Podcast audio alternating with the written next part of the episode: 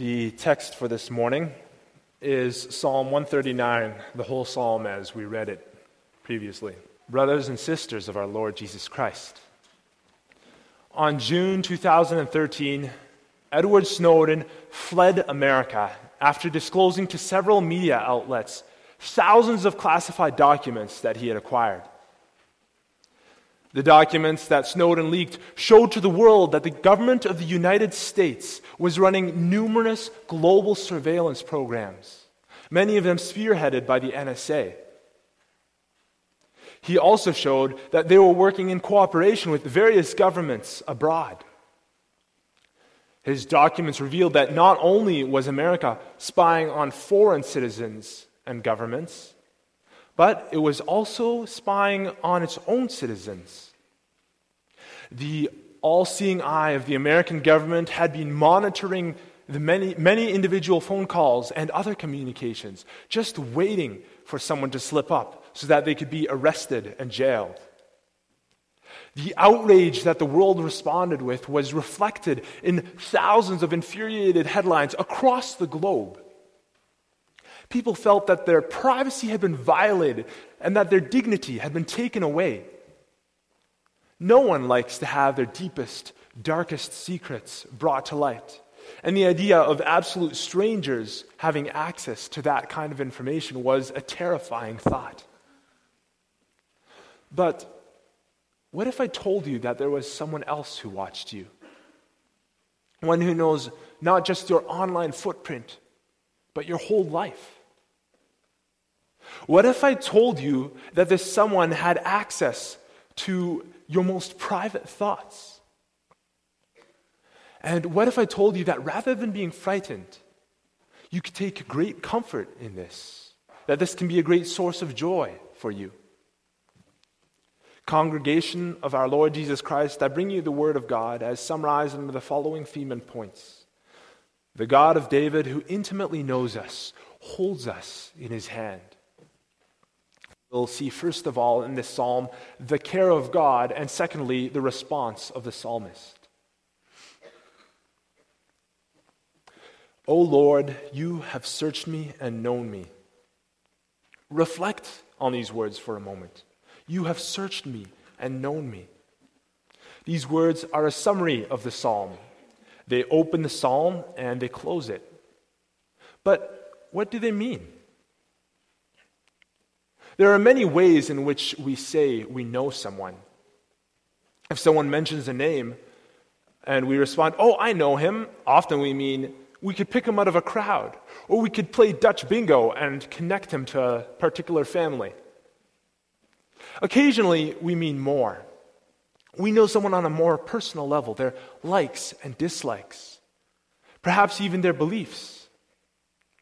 Sometimes we know someone intimately their fears, their hopes, and their dreams. But none of this, says the psalmist, compares to the knowledge that God has of us. Our God knows not only what all that our in, most intimate friend knows of us, but He is acquainted with all our ways. He knows how we tick. He knows why we do the things we do. This can be a scary thing. Jeremiah 17, verse 9 says, The heart is deceitful above all things and desperately wicked. Who can know it? We know what can bubble up in our own hearts and what can flit across our imaginations, even be it ever so briefly. Jeremiah 17, verse 10 continues I, the Lord, search the heart, I test the mind, even to give to every man according to his ways, according to the fruit of his doings. Psalm says, If we had forgotten the name of our God, or stretched out our hands to a foreign God, would not God search this out? For he knows the secrets of the heart. Everything is laid bare before God to hold us accountable. If you are committed to sin and won't repent, this is a scary thought. But the Holy Spirit is not meant to be frightening to those who love the Lord. Rather, He is there to help them. That is one of His special roles. As we read in John 14, He is intimately involved with us because He cares for us. And in Romans, likewise, the Spirit also helps us in our weaknesses. God doesn't know us in a scary way, but in a loving way. This realization allows David to celebrate God's intimate involvement with his life as a hugely comforting thing. David's God, our God, puts a hedge around his beloved to protect them because he loves them. He knows us so well that he knows what we will say before a word is on our tongues. He knows our needs before we can express them. He surrounds us with His presence behind and before, and lays His hand on His children to guide us, restrain us when we are tempted to do foolish things, and to draw us back to Himself if we stray too far. Isn't this a beautiful thing? But it goes even deeper than this. As we read in verse 13,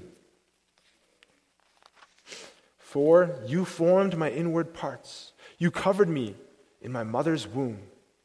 The word covered here implies the expert weaving together of a skillful craftsman.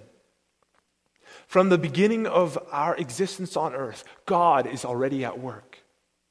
Kids, some of you may have seen your mother pregnant. You've seen her belly grow. Every day, every week, every month, the baby grows bigger. God is at work in her, shaping and forming that baby, just like He shaped and formed you. Just like that baby, you are the work of God's hands. Like David, we all need to understand that we are God's creative workmanship. From the beginning of our lives to the end, God knows how our days will unfold, having written them in His book before one of them came to be. What's your response to the fact that God knows every day of our lives? One response can be found in Proverbs Trust in the Lord with all your heart and lean not on your own understanding. In all your ways acknowledge him, and he shall direct your paths. There are those who will not put this kind of trust in God. They instead try to flee from God and reject him but David gives us a bit of an idea of the futility of such a choice. Let's take a look at verses 7 to 12. We read, Where can I go from your spirit? Or where can I flee from your presence? If I ascend into heaven, you are there. If I make my bed in hell, behold, you are there. If I take the wings of the morning and dwell in the uttermost parts of the sea, even there your hand shall lead me, and your right hand shall hold me. If I say, Surely the darkness shall fall on me, even the night shall be light about me. Indeed, the darkness shall not hide from you, but the night shines as the day. The darkness and the light are both alike to you. No matter how high or how low we go, God is there. David expresses this in vivid language for the people of Israel. In Israel, to the east, you have the more rugged terrain where the sun rises.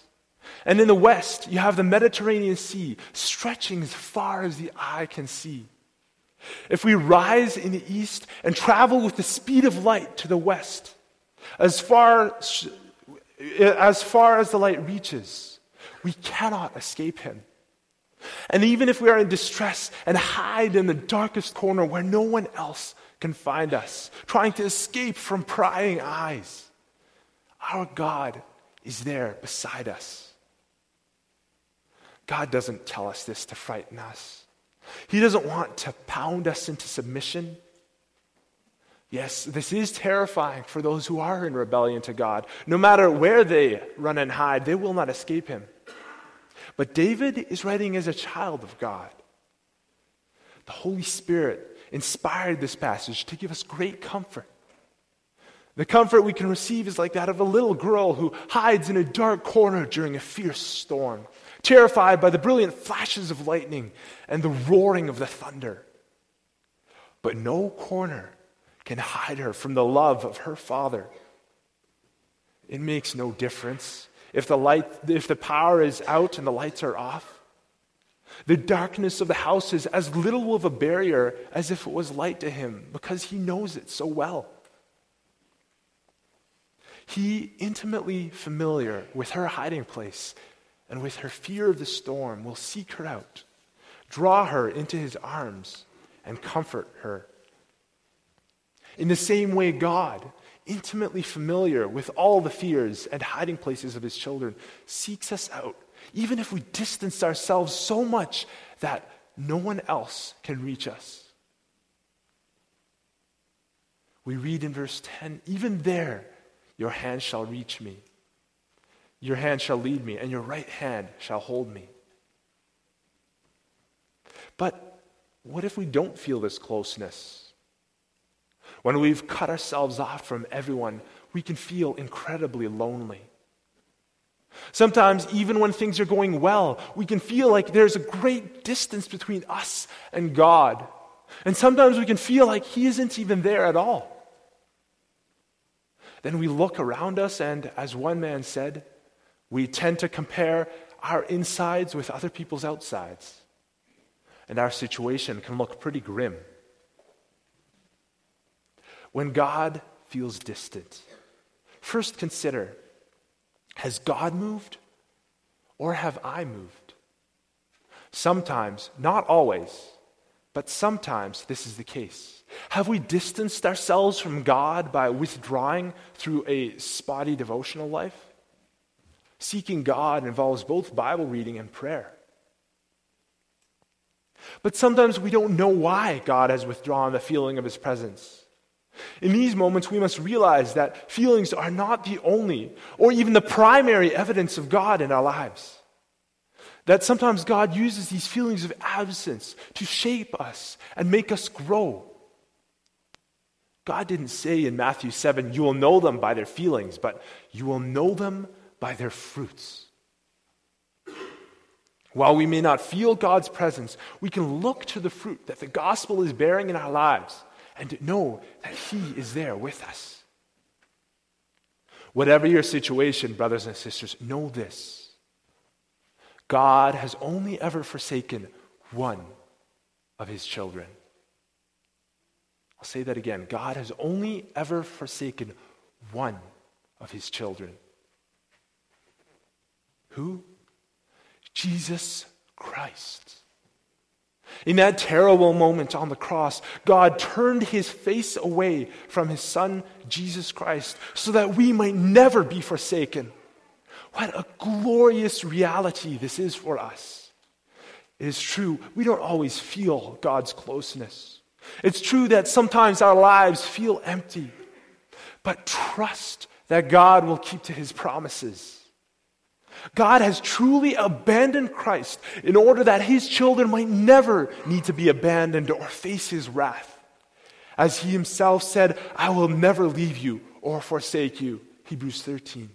This God who formed mighty mountains, the raging rivers, and the awesome galaxies is the one who wove us together in the womb. He cares for each child of his because through Jesus Christ, we were adopted as his children. So, in all your life, in good times or in bad, in times when you can really feel his closeness, and in times when he feels far away, never stop seeking him. But we also know him in a much richer way. This Christ, our Lord, who ascended to heaven and has been exalted at the right hand of God, Jesus Christ rules over us as our eternal head, through whom the Father governs all things. Isn't that a comforting thought? Having one who, although he is true God, is also true man and understands us. He is the one who said, All authority has been given to me in heaven and on earth. He is the one who sends His Spirit into our hearts to help us. And at the end of the day, it is Jesus Christ, the King of Kings and the Lord of Lords, the one who holds all of history in His hand, the one who sympathizes with us in His weaknesses because He's been there. It's Him who holds us in His hand. What a glorious thing! How we should praise Him for this immeasurable comfort. This leads us into our second point the response of the psalmist.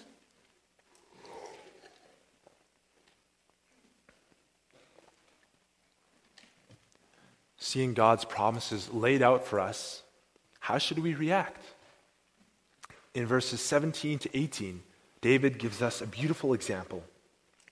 How precious also are your thoughts to me, O God! How great is the sum of them! If I should count them, they would be more in number than the sand. When I awake, I am still with you. He sings praise to God and then demonstrates taking a childlike comfort and assurance in God's presence. Why is this such a comforting notion for David? We don't know at what point in David's life this psalm was written, but we do know that throughout his life he had a very close sense of the presence of God. When he first faced the Philistine Goliath, he did this with the knowledge that the God of Israel was with him. When he was fleeing from Saul, he did not kill the Lord's anointed, but he trusted that God, who had all of his days written in his book before one of them came to be, who had a plan for his ascension to the kingship, that this God was the one who watched out for him. He trusted the Lord to help him through that dark time when he committed adultery with Bathsheba. The thought of being cut off from the presence of God and having God's Holy Spirit withdrawn from him terrified him. We can read that about that at length in Psalm 51. And what more can we say? When he fought with the Amalekites, fought with Ishbosheth, lost his son Amnon, fled from his son Absalom, dealt with the rebellion of Sheba, in all these moments, the knowledge of the presence of God in these times and the knowledge of God's intimate knowledge of Him would have been an incredible comfort to him. And David puts voice to his wonder. In verse 5, he marvels at God's protection. He uses language similar to that of Job. Think of Job, how Satan says to God regarding him, Have you not made a hedge around him? Around his household and around all that he has on every side. The same sense of protection, this sense of being hedged in, is what God has granted him, despite the fact that his life is so uncertain. In verse 10, he praises God for the fact that no matter where he is, God will lead him and hold him. In verses 14 to 16, he expresses deep satisfaction in the fact that God has been intimately involved with him since before he was born, and confidence for God's plans already planned out for him in the future. As a central theme in his response of praise, David draws out the concepts of thoughts in particular. He draws a very strong contrast between God's thoughts and his own. He understands his own limitations. His thoughts dwell on anxieties and imperfections, verses 23 and 24. His thoughts are easily understood by God, and even before they are expressed in words, God knows them. His complete trust in God's plans for him, despite not knowing what the future holds, is firmly based on God's goodness and his knowledge of how much greater God's thoughts are than his own. It's similar to the pronouncement we find in Isaiah, where God says, For my thoughts are not your thoughts, nor are my ways your ways, says the Lord. For as the heavens are higher than the earth, so are my ways higher than your ways, and my thoughts higher than your thoughts. God's thoughts includes knowing each of our thoughts and more. For David, he can't comprehend the vastness of it. He says, Such knowledge is too wonderful for me. It is high. I cannot attain it. Simply too wonderful. Is it wonderful for you? God says to his people in Jeremiah, a statement that we can put our trust in as well. For I know the thoughts that I think towards you, says the Lord thoughts of peace and not of evil, to give you a future and a hope. This is a statement that while applied to the people in, uh, who are out in exile, can also be applied to us today in a similar way. Because we find a similar sentiment in Romans 8, verse 28. And we know that all things work together for good to those who love God, to those who are called according to his purpose. Even when things seem not to be going well or our future seems uncertain, we can rest assured that whatever may come, God has all of His days, all of our days planned out for us in His book. Is this wonderful to you? All of His thoughts, everything He sends our way, is meant for our growth and our good. And that is why God's thoughts are precious to David. That is why they should be precious to us as well. And when God's thoughts become truly precious to us, when our God becomes truly precious to us, then we will respond with fierce loyalty brought on by love. This is how the psalmist responds as well. In verses 19 to 22 of our passages, he calls on God to slay the wicked and make them depart from him. David feels completely secure in God's love. He knows the Lord is good despite the many trials he faces.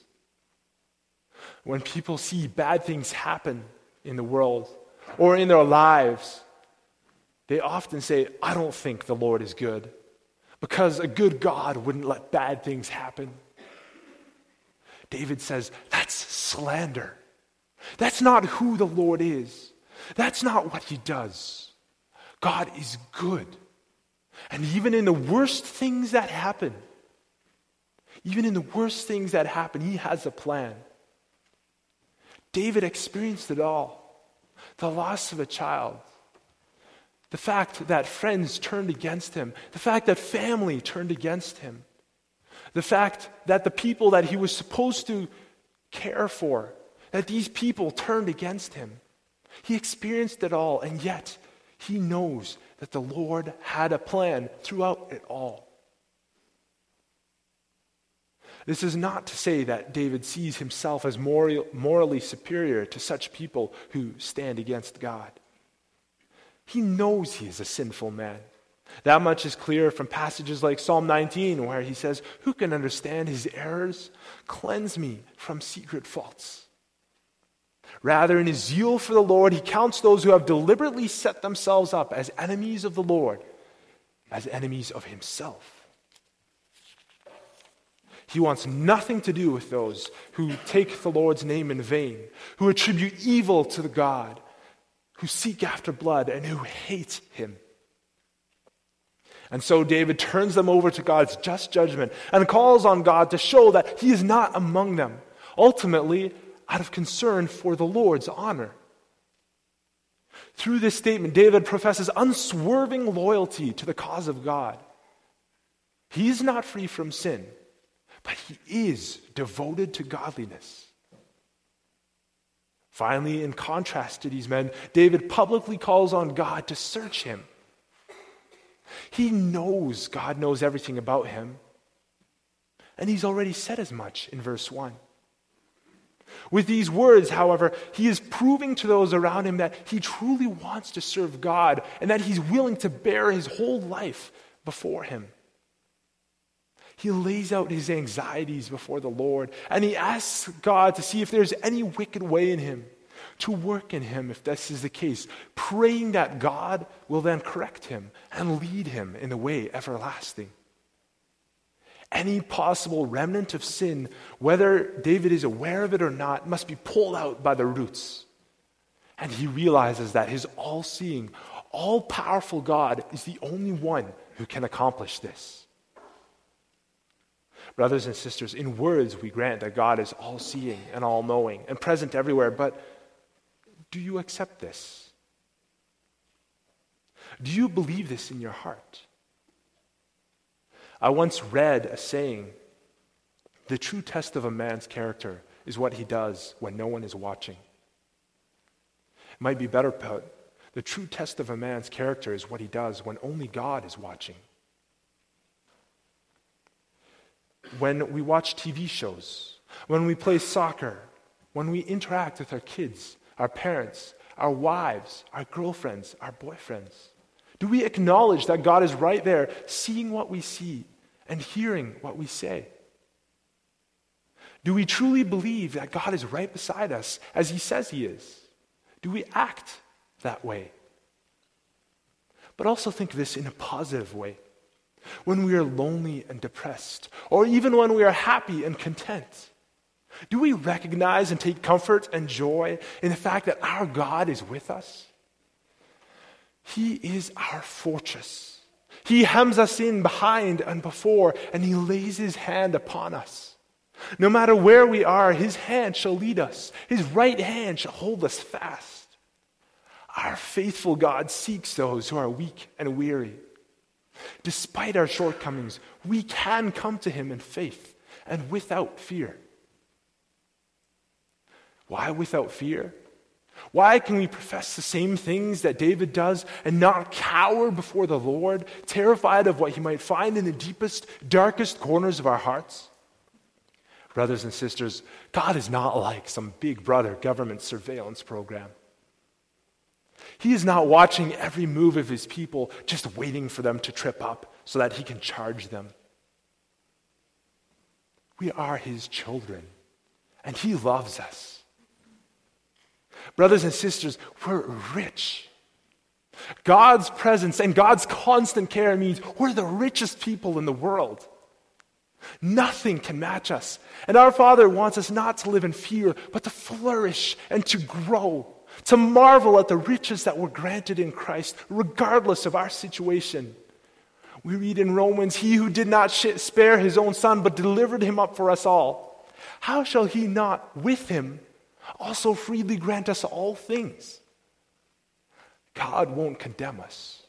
Jesus Christ bore that condemnation for us. Instead, by the Holy Spirit working through His Word, He will guide us through every difficulty. In Christ, trust that God will grant His grace and the Holy Spirit to you if you ask Him for them. It may not come in the time you expect, it may not come in the manner that you desire, but He is there for His children, and He will lead them in the way that is pleasing to Him, in the way everlasting. Amen.